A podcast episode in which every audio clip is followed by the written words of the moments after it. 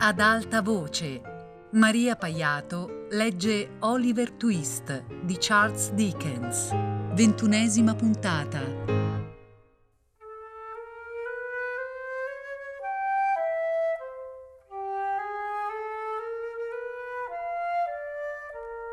Era una sera d'estate nuvolosa, afosa e soffocante.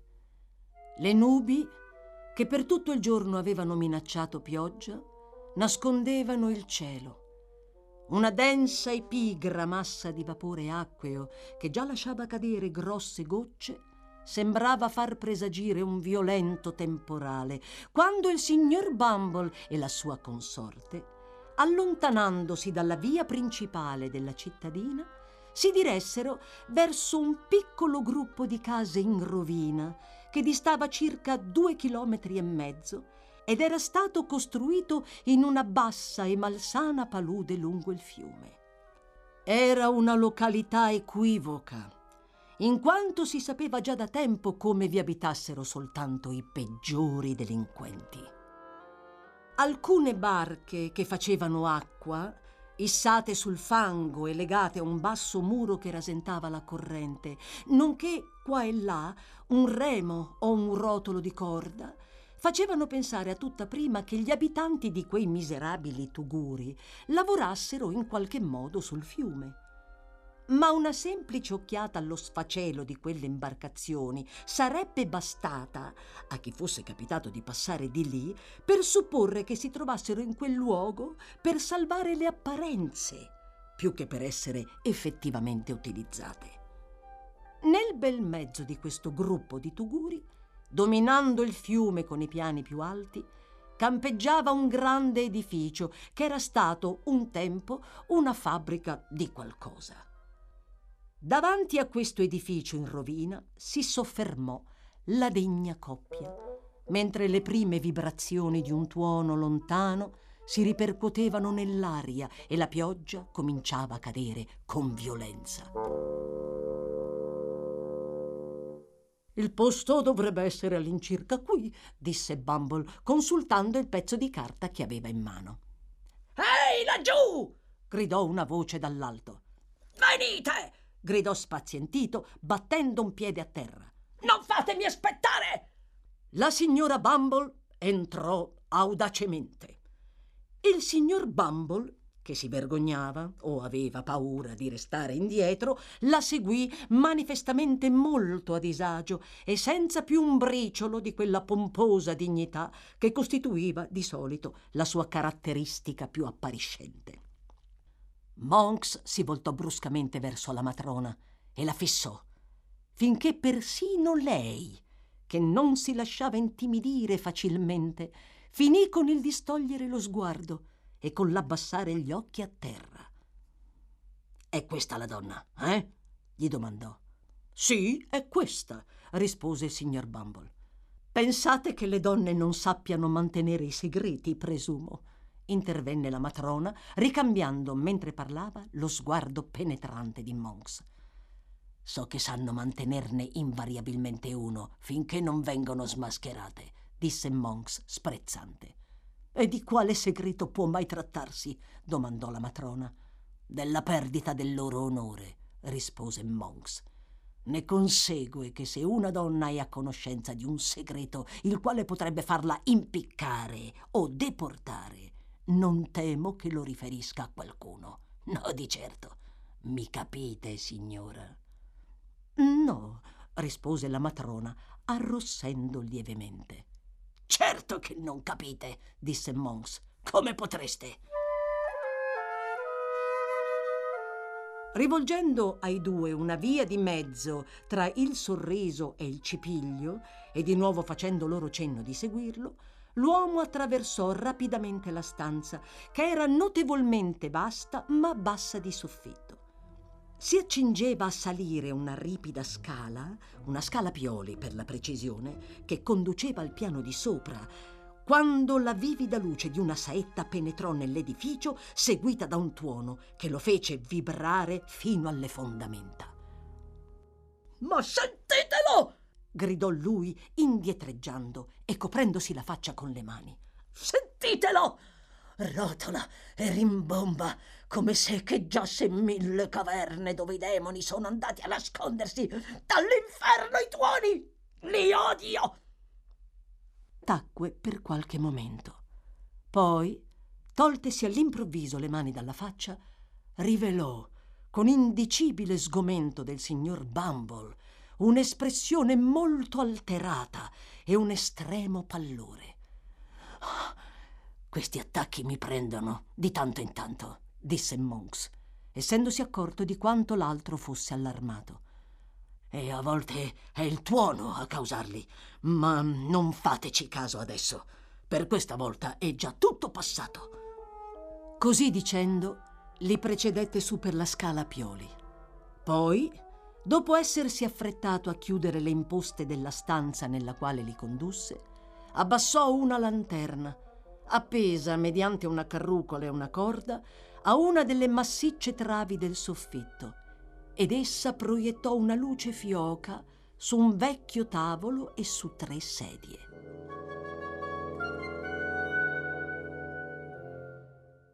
E ora, disse Monks, dopo che si furono accomodati tutti e tre. Quanto prima parleremo di ciò che ci sta a cuore, tanto meglio sarà per tutti.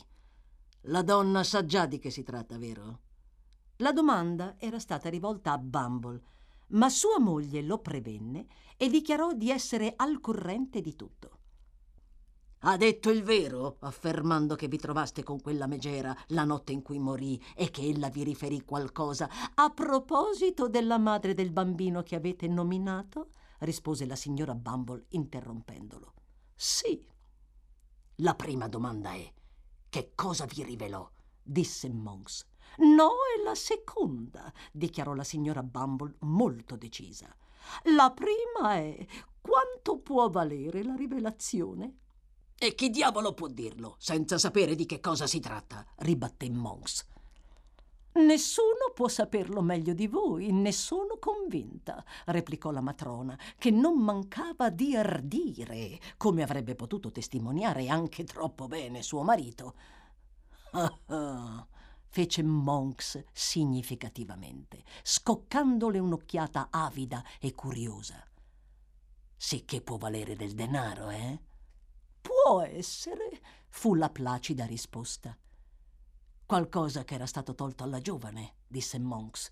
Qualcosa che portava su di sé, qualcosa che vi converrebbe fare un'offerta, lo interruppe la signora Bumble. Ho già sentito quanto basta per essere certa che siete voi l'uomo con il quale dovrei parlare.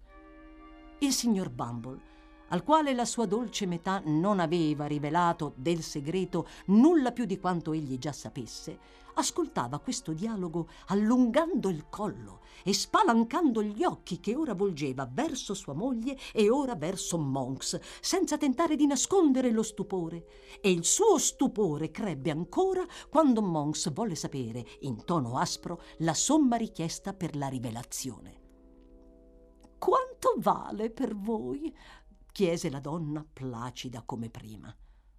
Può non valere un bel niente, può valere anche venti sterline, rispose Monks. Parlate e ditemi di che si tratta. Aggiungete cinque sterline alla somma che avete menzionato. Consegnatemi venticinque sterline in oro, disse la donna, e io vi rivelerò tutto quello che so, ma non prima. 25 sterline! esclamò Monks trasalendo. Mi sono espressa il più chiaramente possibile, disse con la massima calma la signora Bumble. E non si tratta di una somma spropositata. Non è una somma spropositata per un segreto forse insignificante che, una volta rivelato, può non valere nulla, esclamò Monks spazientito. Un segreto che risale a dodici anni fa o anche più. Certe cose si mantengono bene e come il buon vino, non di rado il loro valore raddoppia con il trascorrere del tempo, replicò la matrona, sempre con la stessa decisa indifferenza di prima. E per quanto riguarda quelli che giacciono sepolti, ce ne sono alcuni che restano sepolti per dodicimila anni o per dodici milioni, per quanto ne sappiamo voi e io, ma che alla fine racconteranno storie strane ma se dovessi pagare per niente? domandò Monks con una certa esitazione. Potreste facilmente riprendervi il denaro, rispose la matrona. Non sono che una donna, sola e indifesa.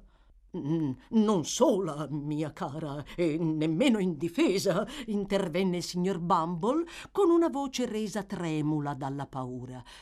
Ci sono qui io, mia cara, e inoltre, egli aggiunse battendo i denti mentre parlava, il signor Monks è troppo gentiluomo per tentare di ricorrere alla violenza con funzionari parrocchiali. Sei un idiota! esclamò la signora Bumble, e faresti bene a tenere a freno la lingua. Avrebbe fatto bene a farsela tagliare prima di venire qui se non sa parlare a voce più bassa, disse Monks torvo. È vostro marito, no? Oh, che marito! esclamò lei, eludendo la domanda. L'ho supposto quando siete entrati, disse Monks, dopo aver notato l'occhiataccia scoccata dalla signora al suo sposo mentre parlava. Meglio così. Sono meno esitante a trattare con due persone sapendo che sono dello stesso avviso. Dico sul serio. Ecco qui. Infilò la mano in una tasca laterale, poi toltone un sacchettino, contò e mise sul tavolo venticinque sovrane che spinse infine verso la donna. Prendetevele, disse. E quando il maledetto tuono che sta echeggiando così vicino a questa casa sarà cessato, direte quel che sapete.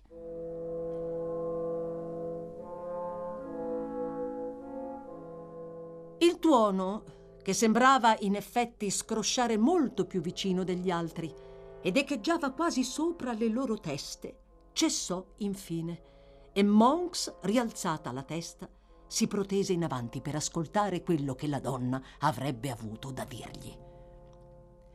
Le facce dei tre quasi si sfioravano mentre i due uomini si sporgevano oltre l'orlo del piccolo tavolo, avidi di ascoltare, e la donna si protendeva a sua volta per rendere udibili i propri bisbigli. I fiochi raggi della lanterna, cadendo direttamente sui tre, intensificavano il loro pallore e l'ansia dipinta sui volti che, circondati dalla fitta oscurità, sembravano quanto mai spettrali.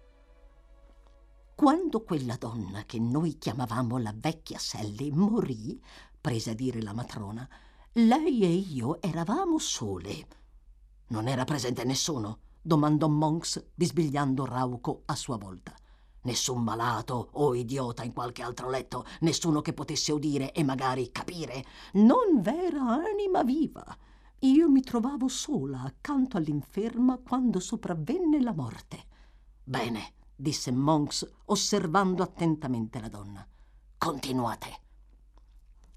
Parlò di una ragazza, riprese a dire la matrona, che aveva dato alla luce un bambino alcuni anni prima, non soltanto in quella stessa stanza, ma nello stesso letto sul quale ella giaceva morente. Ah sì? fece Monks con le labbra tremanti e si voltò per guardarsi alle spalle. Come tutto si ripete. Il bambino era quello del quale avete fatto il nome a lui ieri sera, disse la matrona, accennando con noncuranza a suo marito. E l'infermiera aveva derubato la madre. Mentre era in vita? domandò Monks. Quando era già morta?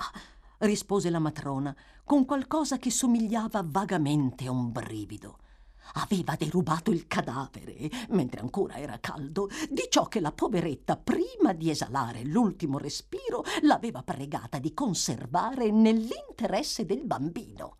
Per poi venderlo? gridò Monks con un'aria disperata. Aveva venduto l'oggetto. Dove? Quando? A chi? Quanto tempo prima? Dopo avermi detto molto a stento che si era resa colpevole di questo, rispose la signora Bumble, ricadde giù e morì.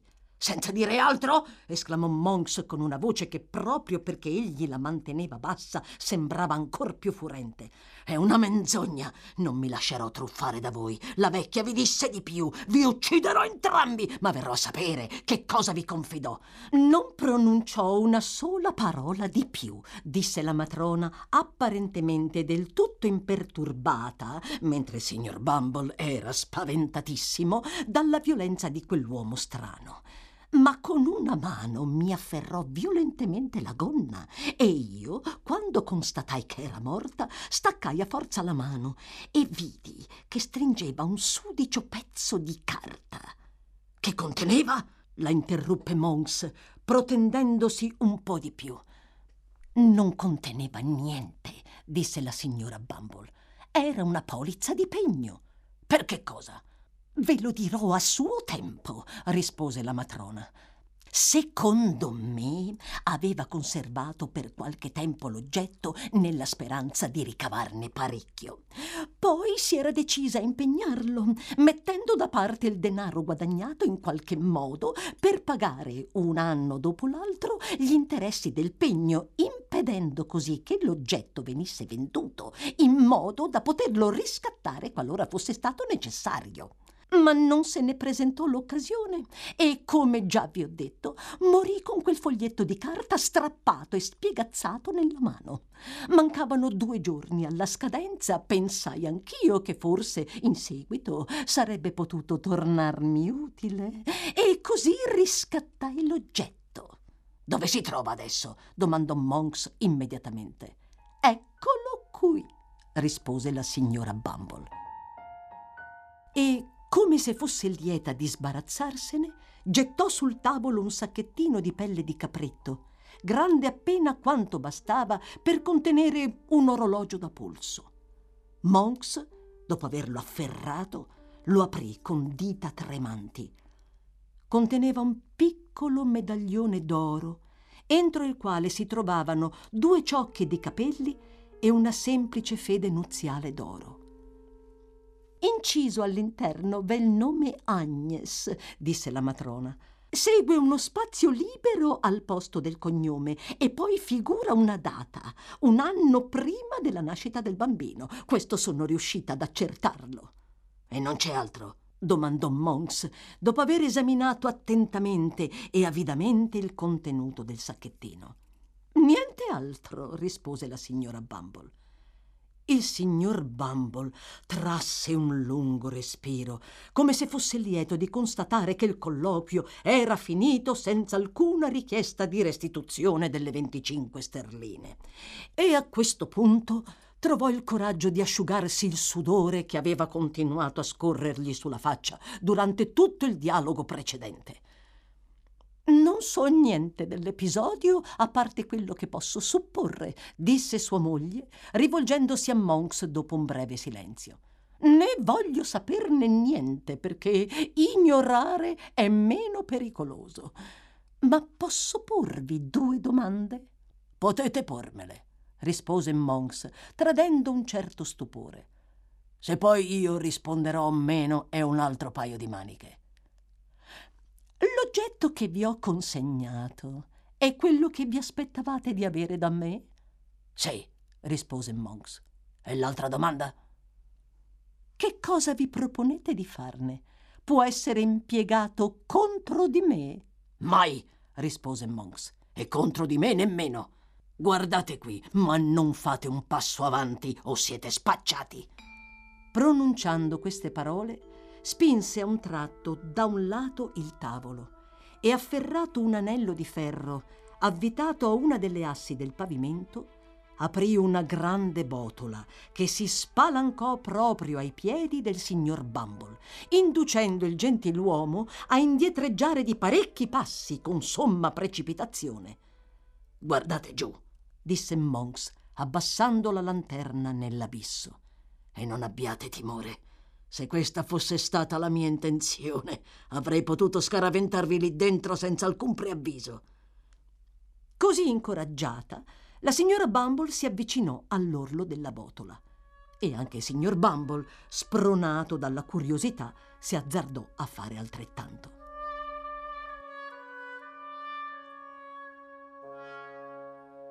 Là sotto scorreva impetuosamente l'acqua torbida del fiume, gonfiato dall'acquazzone, e ogni altro suono veniva soffocato dal rombo della corrente che formava gorghi intorno ai piloni verdi e melmosi. Un tempo lì sotto si era trovato un mulino ad acqua e contro i frammenti che ne restavano scrosciava impetuoso il fiume che aveva già superato tutti gli altri ostacoli disseminati lungo il suo corso. Se si gettasse il corpo di un uomo qui sotto, dove si troverebbe domattina? domandò Monks, facendo oscillare la lanterna avanti e indietro nell'oscuro pozzo una ventina di chilometri più avanti nel fiume e per giunta fatto a pezzi, rispose Bumble, indietreggiando al solo pensarvi. Monks tolse il sacchettino dalla tasca dove lo aveva frettolosamente ficcato. Poi, legatolo a un pezzo di piombo che aveva fatto parte di una puleggia e che si trovava sul pavimento, lo gettò nel fiume. Piombò perpendicolarmente nell'acqua con un tonfo a malapena udibile e scomparve.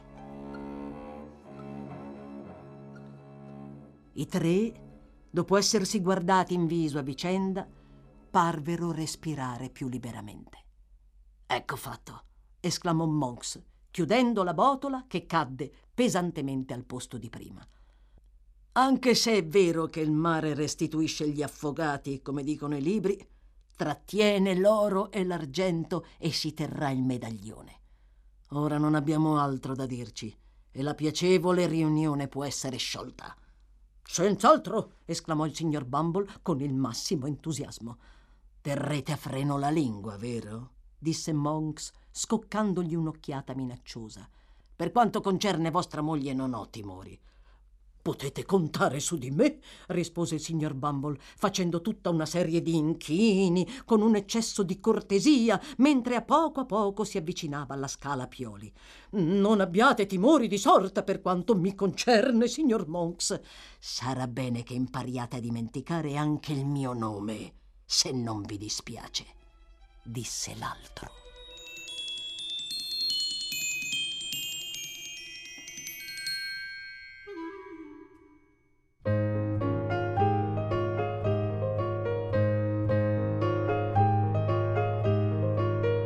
Maria Paiato ha letto Oliver Twist di Charles Dickens, a cura di Fabiana Carobolante con Jacopo De Bertoldi, Luigi Iavarone e Chiara Valerio. Tutte le puntate su Rai Play Radio. Ad alta voce è un programma Rai Radio 3.